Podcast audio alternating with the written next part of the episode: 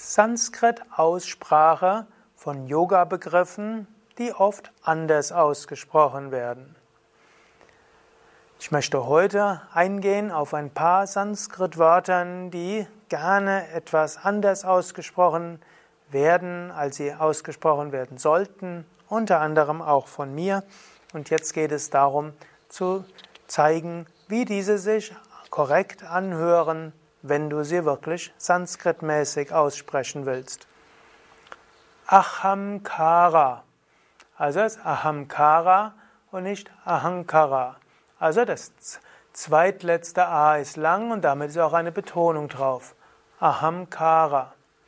Und es ist Akasha. Also die ersten beiden A's sind lang, also Akasha. Nicht Akasha, sondern Akasha. Und dann gibt es Antakarana.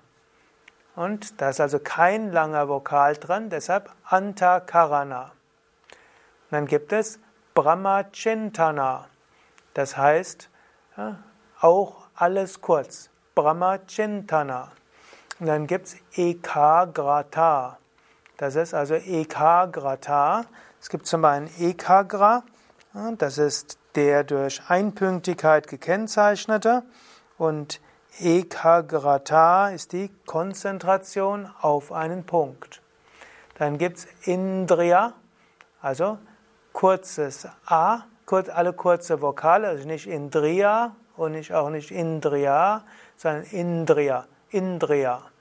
Weil dort hier letztlich drei Konsonanten aufeinander folgen, ist das ein durchaus länger, Indriya. Und dann ist es Prakriti. Also alle Vokale kurz, Prakriti. Und dann gibt es Purusha. Also alle drei Vokale kurz. Und Shakti Chalana. Also nicht Shakti Chalani, sondern Shakti Chalana. Und es Yogi und Yogini. Eigentlich ist es nicht Yogi, sondern Yogi und Yogini. Also O und I Erstes O und letztes I ist lang, Yogi und Yogini. Also jetzt die Ausdrücke zusammen.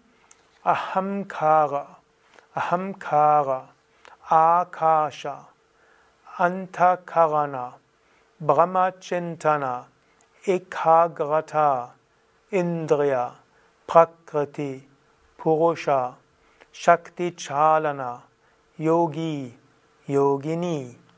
Noch einmal. Ahamkara, Akasha, Antakarana, Brahmachintana, Ekagrata, Indriya, Prakriti, Purusha, Shakti Chalana, Yogi, Yogini. Soweit zu diesen Sanskrit-Begriffen und ihrer Aussprache.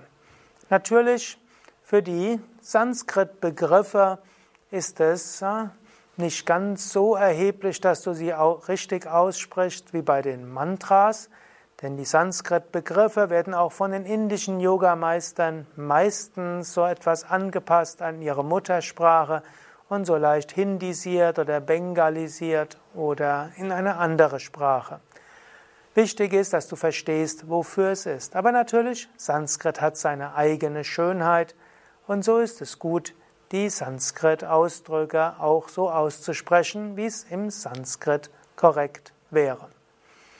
Über all diese Ausdrücke gibt es auch eigene Videos und eigene Artikel. Du findest diese auf wiki.yoga-vidya.de.